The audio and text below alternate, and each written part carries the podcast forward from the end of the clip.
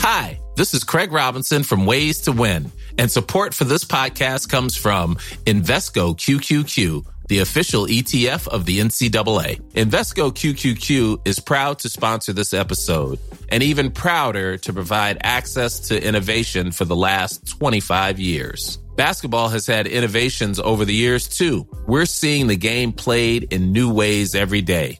Learn more at Invesco.com slash QQQ. Let's rethink possibility. Invesco Distributors, Inc. Millions of people have lost weight with personalized plans from Noom. Like Evan, who can't stand salads and still lost 50 pounds. Salads generally for most people are the easy button, right? For me, that wasn't an option. I never really was a salad guy. That's just not who I am. But Noom worked for me. Get your personalized plan today at Noom.com. Real Noom user compensated to provide their story. In four weeks, the typical Noom user can expect to lose one to two pounds per week. Individual results may vary. Before we get going on the first show of 2017, I have some brief notices to dish out. First of all, I'd like to thank all of my supporters who have been donating to me since I set up my Patreon account in the autumn. Your generosity is a continual source of inspiration to me, and I'm so grateful to you all. I'd like to also thank my new monthly donators, Ian, Katie, Zuni, and Catherine. Thanks, you guys. I promise I won't let you down. If you would like to become one of my supporters, then head on over to patreon.com forward slash Queens of England podcast, where you can find out all the details. As usual, you can keep in touch with the show on Facebook, Twitter, and the website queensofenglandpodcast.com. And please do leave reviews on iTunes or wherever it is that you subscribe to the show. Let's make this the best known show about women in history around. Now, last time I said that this would be the final part in the mini series on Catherine of Aragon, but it quickly became clear as I was writing this that three episodes would not be enough to do her justice. There is just way too much to say about this fascinating woman. Therefore, this episode will actually cover a shockingly low amount of time, just seven years, really, up to 1529, and the convening of the Legatine Court. Then, in the next episode, I will conclude Catherine's story and make a no doubt vain attempt to bring the whole thing together. As this is the third part in now a four part mini series on Catherine, I would recommend, if you haven't already done so, going back and listening to the previous two shows on her, especially as we had a break for Christmas. And as we all know, mince pies, mulled wine, and eggnog are delicious, but they're not all that great for the memory cells. Finally, I just want to talk briefly about how I'm going to tell this story in the next two episodes. As you all know, this is a biographical show looking at English history through the eyes of its queens. Where this method gets a little tricky to do is when we have two or more queens at the centre of the action at the same time. We had it with Eleanor of Aquitaine and the Wives of Her Sons. We had it with Margaret of Anjou, Elizabeth Woodville, and Anne Neville. But never before were the fates of two English queens so intertwined as with Catherine of Aragon and Anne Boleyn. Telling the story of the last decade or so of Catherine of Aragon's life without mentioning Anne Boleyn at all would be patently absurd. But equally, this episode is about Catherine and not Anne. Her time will come in due course. Therefore, I'm going to do my best to keep this show focused as much as possible on Catherine and not spoiling the story of Anne Boleyn, which will come in four weeks. That said, a little bit of repetition is inevitable, so I hope you'll forgive me. As usual, to all my new listeners, welcome. To the rest of you, welcome back. Hello, and welcome to the Queens of England podcast. Episode 39 Catherine of Aragon Trying a Queen.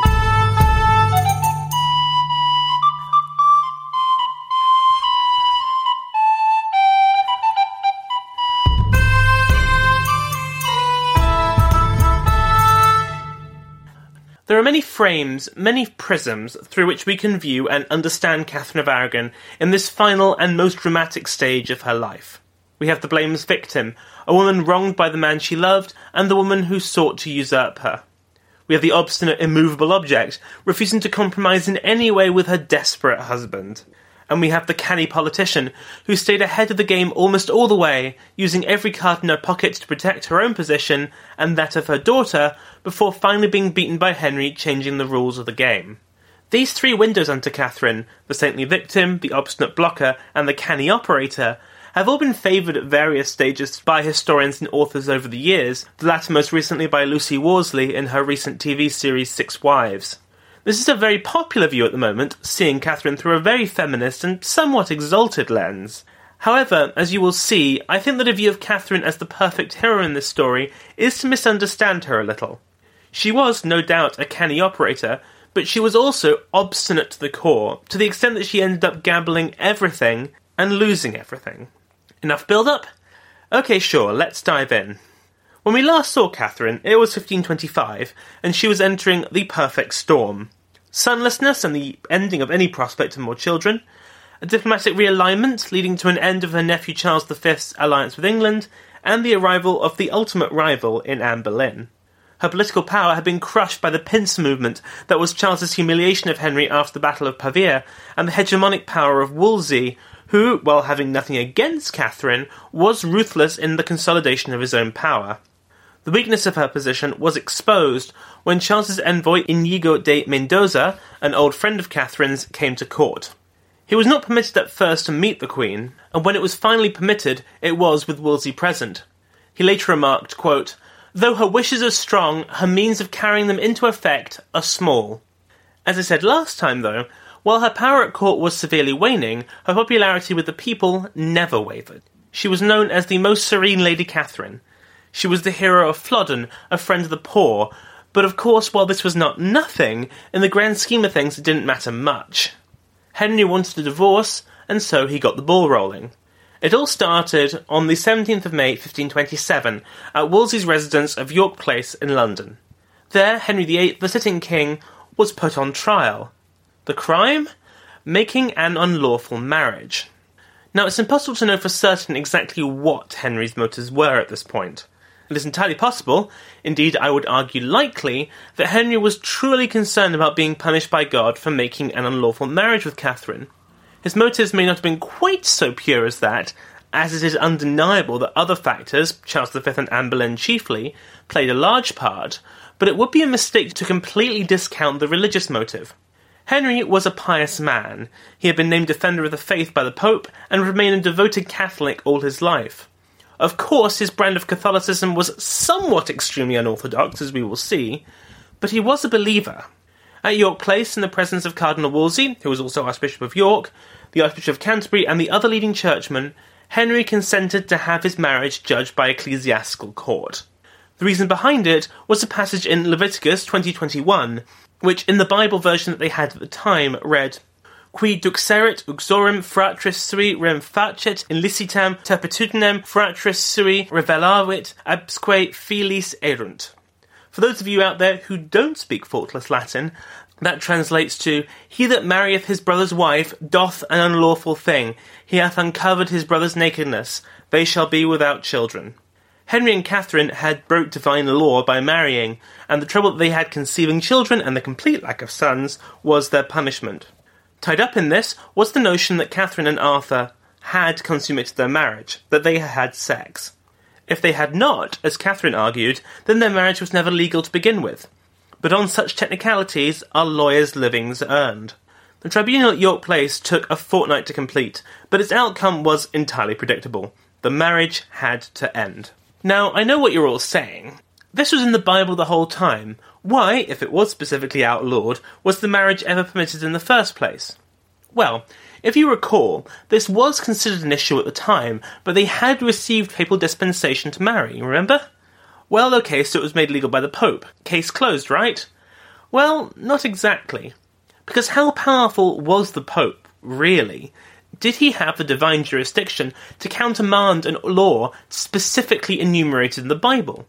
That was the legal case at its core. Henry wanted to annul his marriage to Catherine by persuading everyone that he was the victim here, it wasn't his fault. Indeed, it wasn't necessarily Catherine's fault. A previous pope had overstepped his authority when he permitted the marriage between him and Catherine. It wasn't valid. It was never valid.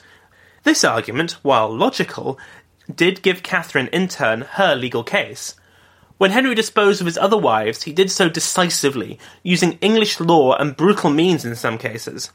However, here he was confident, to the point of supreme arrogance, one might say, that he could persuade everyone to come round to his way of thinking. But, like I said, this gave Catherine a window. All she had to do was persuade everyone that the Pope had married them lawfully. That the papal bull allowing their marriage was valid. By playing relatively fair, Henry had let his wife into the ring with him, and she was a fearsome opponent. One of the things that made her so fearsome is that she had supporters everywhere. She was in many ways the ultimate spy master, and so knew everything as soon as it happened. The meeting at York Place was no different. She quickly informed Mendoza, who wrote the following to his master Charles V.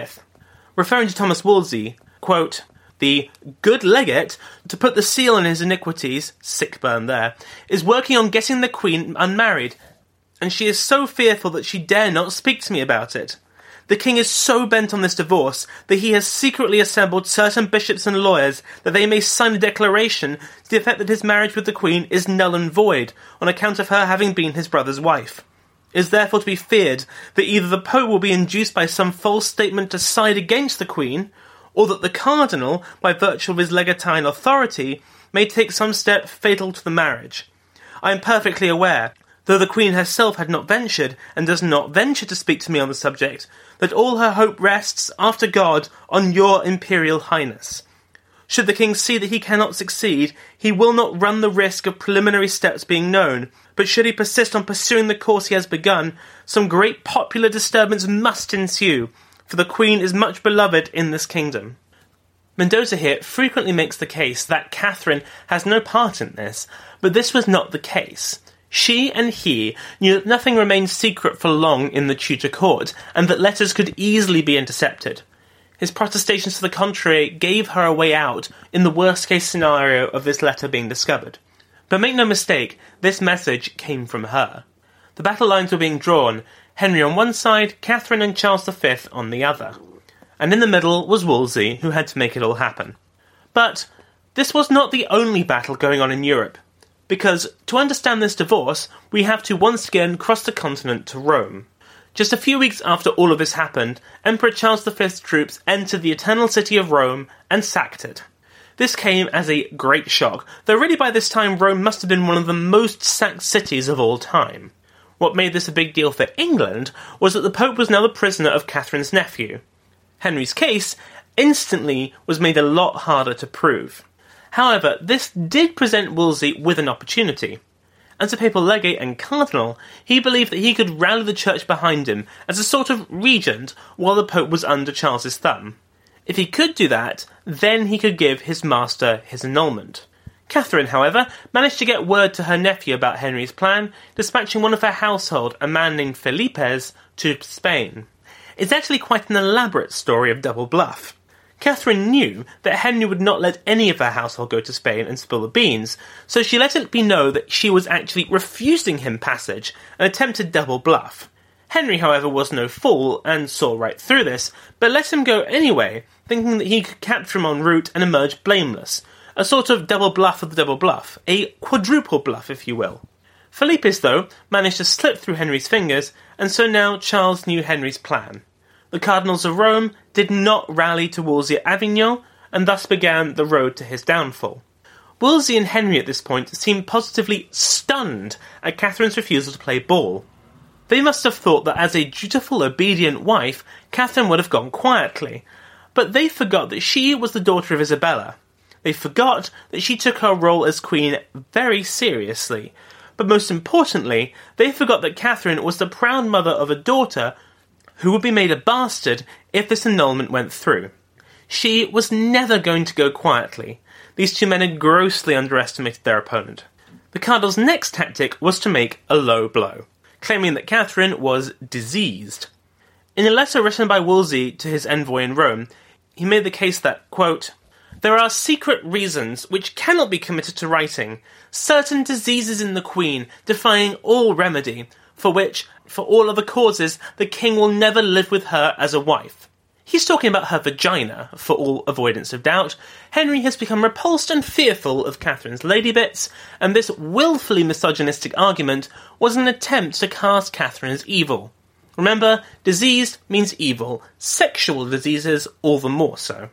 This argument continued that Catherine's desperate tactics to prevent this divorce was driven by a kind of mindless lust, what Giles Tremlett in his biography of Catherine calls, quote, libidinous desire, that most dangerous and frightening of female things, controlled and betrayed her, or at least Wolsey claimed. This was the legal brief of a desperate man, and so it proved. His position as the main voice in Henry's ear had been replaced by Anne Boleyn and her supporters. After the failure of the initial onslaught, the debate moved to where the decision over the annulment should take place. Catherine wanted the decision to be taken in Rome by the Pope. Henry wanted it to be made in England by the Pope's representatives. The reason for why are obvious. In Rome, Charles V could control proceedings. In England, Henry and Wolsey could do it. At home, Catherine was finding that her supporters were slipping away, though, pressured and threatened by the king and Wolsey. And then the big blow came. Pope Clement agreed that a decision would be made in Rome at a legatine court presided over by two papal legates, Wolsey and an Italian cardinal named Lorenzo Campeggio. This must have seemed like a great victory for the King's party, but really, this was the act of a pope desperately stalling for time. His instructions to Campeggio were to stall, stall, stall, stall, play for time until the situation changed, either until Charles's hands could be released from his throat and his forces expelled from Rome, or that Henry got bored with Anne Boleyn and dropped the whole thing. Pope Clement was a religiously, pun intended, cautious and indecisive man, and this was a great expression of this. If Campeggio could find an easy solution amenable to both sides, then he should go for it, but on no account should he take, you know, independent action. The irony is that if Wolsey had just annulled the marriage himself using his authority as a papal legate and asked Clement to rubber stamp it, then he probably would have acquiesced, Charles or no Charles. It's a bit like when your partner asks you what you want for dinner and you become paralysed by the agony of choice. If she just asked you that they wanted to have chicken, you probably would have gone along with it, but now you both sit there in awkward silence and wait for your partner to make your mind up for you, while she does the same. What we basically have here is two people playing the most boring game of chicken ever, and no one wanted to grasp that particular bull by the horns. Campeggio arrived in England in October 1528 and was greeted by Wolsey and Henry. They gave him what they thought was the solution to this whole sorry mess. Catherine should don the veil. By entering a nunnery, she would allow Henry to marry again, but once again they had all underestimated the resolve of Catherine. When Campeggio came to her, he presented to her Henry's full offer. If she would do this, she could retain her dower and rank, the guardianship of her daughter, and pretty much anything else she wanted. This was a very good offer, and it must be said, probably the best one that she would ever get. It's worth saying at this point that accepting this offer was the sensible play. It protected her and Mary, to an extent, and would mean that everything could be resolved quickly without it all having to go to the uncertainty of a long, painful trial. Catherine, however, believed herself to be more than just a queen. She was Henry's rightful wife. She believed it with every fibre of her being, and so she refused. Campeggio could not believe his ears. Clearly, he had not encountered many powerful, strong women before. According to a dispatch by the cardinal, she raved her right of secrecy, making this direct appeal to the Pope. Quote, First, she affirmed on her conscience that from her marriage with Prince Arthur on the 14th of November to his death on the 2nd of April. If you're looking for plump lips that last, you need to know about Juvederm lip fillers. With Juvederm Volbella XC and Juvederm Ultra XC, your lip look, whether it's subtle or bold, can last up to one full year with optimal treatment and no additional maintenance. Find a licensed specialist and see if it's right for you at Juvederm.com today. That's J U V E D E R M.com. Add fullness to lips in adults over 21 with Juvederm Volbella XC or Juvederm Ultra XC. Do not use if you have severe allergies or a history of severe allergic reactions, or if you're allergic to lidocaine or the proteins used in Juvederm. Tell your doctor if you have a history of scarring or taking medicines that decrease the body's immune response or that can prolong bleeding. Common side effects include injection site redness, swelling, pain, tenderness, firmness, lumps, bumps, bruising, discoloration, or itching. As with all fillers, there's a rare risk of unintentional injection into a blood vessel, which can cause vision abnormalities, blindness, stroke, temporary scabs, or scarring. For full important safety information, visit juvederm.com. Ready to pop the question? The jewelers at BlueNile.com have got sparkle down to a science with beautiful lab grown diamonds worthy of your most brilliant moments. Their lab grown diamonds are independently graded and guaranteed identical to natural diamonds, and they're ready to ship to your door. Go to BlueNile.com and use promo code LISTEN to get $50 off your purchase of $500 or more. That's code LISTEN at BlueNile.com for $50 off. BlueNile.com code LISTEN. Millions of people have lost weight with personalized plans from Noom, like Evan, who can't stand salads and still lost 50 pounds. Salads, generally, for most people, are the easy button, right? For me, that wasn't an option. I never really was a salad guy. That's just not who I am. But Noom worked for me. Get your personalized plan today at Noom.com. Real Noom user compensated to provide their story. In four weeks, the typical Noom user can expect to lose one to two pounds per week. Individual results may vary.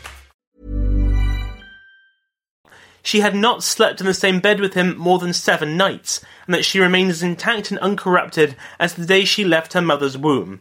Secondly, after I had exhorted her at great length to remove all these difficulties and to content herself with making a profession of chastity, setting before her all the reasons which could be urged on that head, she assured me that she would never comply, that she intended to live and die in the state of matrimony to which God had called her, that she would always remain of that opinion, and that she would never change it. She then once again managed to outwit her husband in the case of the missing papal bull, my name of it, I should add. Everyone knew that possession of the original papal bull, issued by Pope Julius, that permitted the marriage between Catherine and Henry in the first place, was crucial. A copy had been presented in Rome, but Henry suspected, conveniently enough, that it was a forgery, and so demanded the original. The man who had it, conveniently enough, was Charles V, who had inherited it along with the Spanish crown.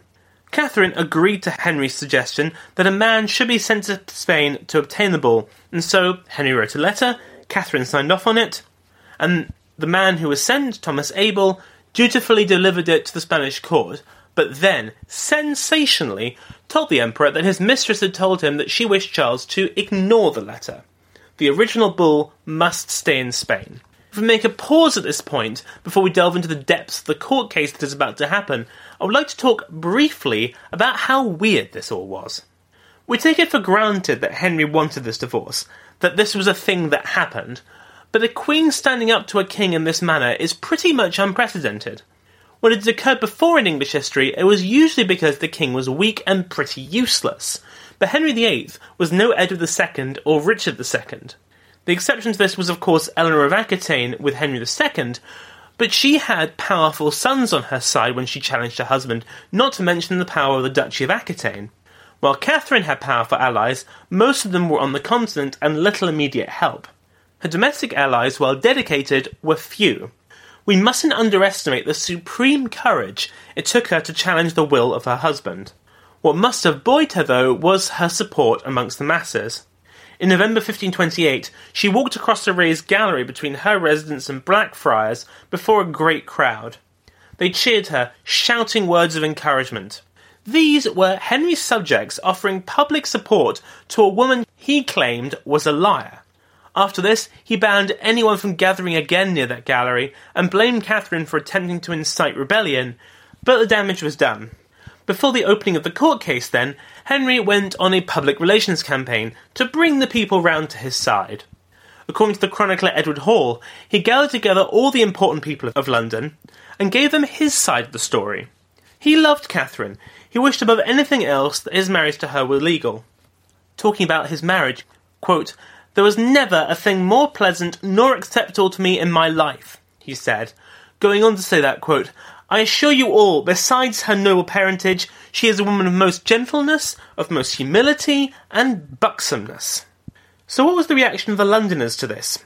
Hall writes, quote, It was a strange sight. Some sighed and said nothing. Others were sorry to hear the king so troubled in his conscience. Others that favoured the queen were much sorrowed that this matter was now opened. The king had come down from his ivory tower to talk to some of his most important subjects man to man, and their response was far from supportive. Catherine was also working very hard on the Pope, writing letters to him that were reportedly so eloquent they would, quote, make rocks crack.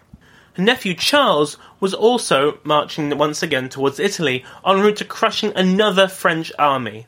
He would once again enter Rome as a conqueror and show that pesky Pope who was boss. Clement, I think, was in his heart on Henry's side. He saw the danger to the Catholic Church in this early part of the Age of Reformation of going against a monarch on an issue like this. Were it not for Catherine's pleas and Charles's army breathing down his neck, he may have acquiesced. This is why it was so crucial for Catherine to keep up the pressure from her end and implore Charles to do the same. And this she did with aplomb. Okay, so the time had come for the trial of the century. It was the 31st of May 1529, and Campeggio was doing a cracking job of slowing everything down. He'd been in England for about nine months now and had achieved absolutely nothing. But the legal business could not be avoided for any longer. The case would be heard at Blackfriars, and the early weeks were really concerned with admin and were conducted behind closed doors. The public hearings would take place in mid June. I really am not exaggerating when I call it the trial of the century. Indeed, if anything, I'm downplaying it. According to one observer, quote, this was the strangest and newest sight and device that ever was read or heard of in any history or chronicle in any region. That a king and queen should appear in court like common persons. Catherine's defence would be led by two churchmen, Bishop John Fisher of Rochester and Bishop John Clerk of Bath and Wells. These two men were no hacks. They were both highly experienced legal and court operators who knew what they were doing. They saw the task as very simple. Henry must not be permitted to descend into sin by annulling a perfectly good and legal marriage. The court had no right to try this case. It must be done in Rome. Fisher, indeed, would emerge as Catherine's greatest champion. Though he was, of course, deeply loyal to the Queen, his main motivation seems to have been the preservation of the Church. He was a Cato like figure, someone whiter than white, who believed in old fashioned religious virtue. If Henry were to be allowed to divorce his wife, then it would just be the thin end of the wedge. The big day of the trial came on the 28th of June, when the royal couple were due to give evidence. Now, there are multiple accounts of this court, all of them differing in some detail or another, some short and sweet, some longer and more floral. I will be quoting here from George Cavendish's Life of Wolsey for no other reason than I prefer long and floral. Of course, this needs to be taken with a pinch of salt, but it doesn't really differ all that much from other records. First, Henry spoke. He gave the same argument that he had been making for some years now. He could no longer live in sin. For the sake of their king's immortal soul, he had to be released from this illegal and immoral marriage. Then a town crier, quote, called also the Queen by the name of Catherine, Queen of England, come into the court, who made no answer to the same, but rose up incontinent out of her chair, whereas she sat, and because she could not come directly to the king for the distance which severed them, she took pain to go unto the king, kneeling down at his feet. So here we have the classic image of the queen in supplication to her husband. Normally, this would be arranged with the king in advance, in order that he might appear magnanimous. Catherine, though, was using this medieval custom against him. Though she was before the court presided over by the cardinals, Catherine would direct her pleas to her husband directly and use every trick in her playbook. Cavendish continues, quote, In sight of all the court and assembly, to whom she said, in broken English, as followeth Sir, quoth she, I beseech you, for all the loves that hath been between us, and for the love of God, let me have justice and right. Take of me some pity and compassion, for I am a poor woman and a stranger born out of your dominion. I have here no assured friend, and have much less indifferent counsel. I flee to you as the head of justice within the realm. Alas, sir, wherein I have offended you, of what occasion of displeasure? Have I designed against your will and pleasure, intending, as I perceive, to put me from you? I take God and all the world to witness that I have been to you a true, humble, and obedient wife, ever conformable to your will and pleasure, but never said or did anything to the contrary thereof, being always well pleased and contented with all things wherein you had any delight or dalliance, whether it be in little or much. I never grudged in word or countenance, or showed a visage or spark of discontentment. I loved all those whom you loved, only for your sake, whether I had cause or no, and whether they were my friend or my enemy. These twenty years I have been your true wife, or more, and by me you have had diverse children, although I have pleased God to call them out of this world, which have been no fault in me. Okay, so a few things here. Though she is making a powerful statement of her own agency here, she is simultaneously presenting herself as the weak and feeble woman, someone to be pitied, not bullied. This was very clever. No one liked bossy, haughty women telling good, God fearing Englishmen what to do. But a damsel in distress? Well, that was a different thing altogether. She implores Henry to think of the children, stating that she had given him many kids, that it was not her fault that so many of them had perished. She was a good wife, the perfect wife. By saying that she loved all his friends, even those that were her enemies, she is making here a dig at Wolsey, whom she really did not like, thinking him as much the snake in the grass as Anne Boleyn. It was a strong start. She then goes on to address the issue of the consummation of her first marriage. Quote, and when you had me at first, I take God to be my judge, I was a true maid without touch of man.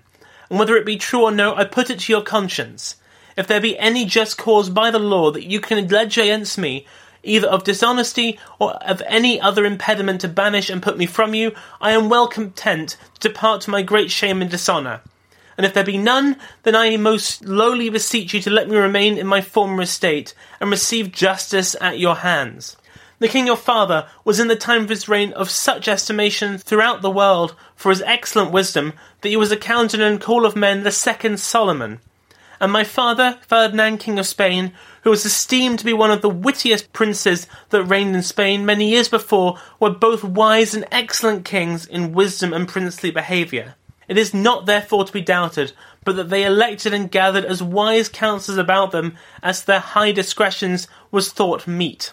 Also, as meseemeth, there was in those days as wise, as well learned men, and men of as good judgment as be at this present in both realms, who thought the marriage between you and me good and lawful. So here we have Catherine's protestations that she was a virgin when she married Arthur. She brings up the fact that no one has presented any proof that they had sex, whereas she has the judgment of Henry VII and her father Ferdinand, as well as all their wise and clever advisers. It was Henry's case to prove, not hers. She then goes for her grand finale. Quote, Therefore, it is a wonder to hear what new inventions are invented against me, and cause me to stand to the order and judgment of this new court, wherein you may do me much wrong. If you intend any cruelty, if you may condemn me for lack of sufficient answer, having no indifferent counsel but as be assigned me, with whose wisdom and learning I am not acquainted, you must consider that they cannot be indifferent counsellors, for my part, which be your subjects, and taken out of your council before, wherein they be made privy, and dare not for your displeasure disobey your will and intent, being once been made privy thereunto. Therefore I must humbly require you, in the name of charity, and for the love of God, who is the just judge, to spare me the extremity of this new court. And if you will not extend to me so much indifferent favour, your pleasure then be fulfilled, and to God I commit my cause. She wasn't holding back, was she? So here she states quite plainly that she cannot expect to get a fair trial before this court. They were biased simply by being the subjects of the king. Even her own lawyers were suspect for the same reason. If Henry did not listen to her and the case went his way, then she would take her cause to God, who would of course prove her right, in effect making her a martyr. After playing the God card, she was almost done, but of course a great speech is nothing without a strong accent. Quote, and with that she rose up, making a low curtsy to the king, and so departed from thence. Many supposed that she would have resorted again to her former place, but she took her way straight out of the house, leaning, as she was wont always to do, upon the arm of her great receiver, called Master Griffith. And the king, being advertised of her departure, commanded the crier to call her again, who called her by the name of Catherine, Queen of England, come into the court. With that, quoth Master Griffith, Madam, you are called again. On, on, quoth she, it maketh no matter, for it is no indifferent court for me. Therefore I will not tarry. Go on your ways. And thus she departed out of that court without any farther answer at that time or at any other, nor would ever appear at any other court after. Well, you can imagine the effect that this would have had on the court. Catherine had once again taken on her husband and won a victory. Beforehand, it was not even certain that she would have appeared at all at this hearing. If she had, it was expected that she would have remained largely silent and leave her defence to her lawyers. But clearly, through a combination of supreme self confidence about the loyalties of those lawyers, Catherine had spoken powerfully and eloquently in her own defence. And she had caused a right stir. Indeed, the court had to be suspended for the day while Henry summoned his advisers to work out what on earth they were going to do next. As Cavendish said, Catherine would never come back to the court, but the proceedings continued without her. She was declared to be in contempt of court, but she had said her piece, she did not recognise the right of the court to try her, and so she would not return. Even without the Queen present, things still did not go well for Henry. He seems to have been supremely confident throughout all of this that he was not only in the right, but that all the grace and good of the kingdom were on his side. This, though, was proven not to be the case when he brandished before the court a document that claimed that all the bishops of the kingdom agreed that this matter deserved to go to trial. But then Bishop Fisher stood up boldly and said that he had agreed to no such thing. When Henry pointed to his seal on that document that suggested the contrary, Fisher angrily exclaimed that it was a forgery. A meek Archbishop of Canterbury then confirmed this, descending the trial even further into farce. When Henry presented a parade of witnesses that claimed to be able to prove that Catherine had consummated her marriage with Arthur, from the Earl of Shrewsbury and Marquis of Dorset to one of Arthur's old grooms, Fisher was belligerent. Quote, Ego nosco veritatem. I know the truth. When asked to explain why, he said, quote, what therefore God had joined together, let no man put asunder. And, forasmuch as this marriage was made and joined by God to a good intent, I say that I know the truth, which is that it cannot be broken or loosed by the power of man. It was another impressive performance by Fisher, and even Campeggio was impressed. Quote, Rochester made his appearance to say, affirm, and with forcible reasons demonstrate to them that this marriage of the king and queen can be dissolved by no power, human or divine. Fisher then went further, claiming that he was willing to lay down his life for this cause, quoting John the Baptist, who said that there was no more noble cause to die for than the cause of marriage. Here, Fisher is really straying into literally treacherous territory. By comparing himself to John the Baptist, then he was implicitly comparing Henry to the man who killed him, King Herod, and that was not a comparison that Henry would have enjoyed. Between them, Catherine and Bishop Fisher had raised the stakes here. Both had declared themselves willing to die for their cause, to become martyrs. The hopes that everyone had for a quick and easy end to this madness were dashed once again. So I'm going to leave Catherine here for this week in one of her finest hours. Next time, we will, for real this time, finish the story of Catherine of Aragon and discuss her final years. Sadly, this impassioned speech of the Legatine Court would be her last high, as Henry went to extraordinary lengths to obtain his divorce and marry the woman of his dreams.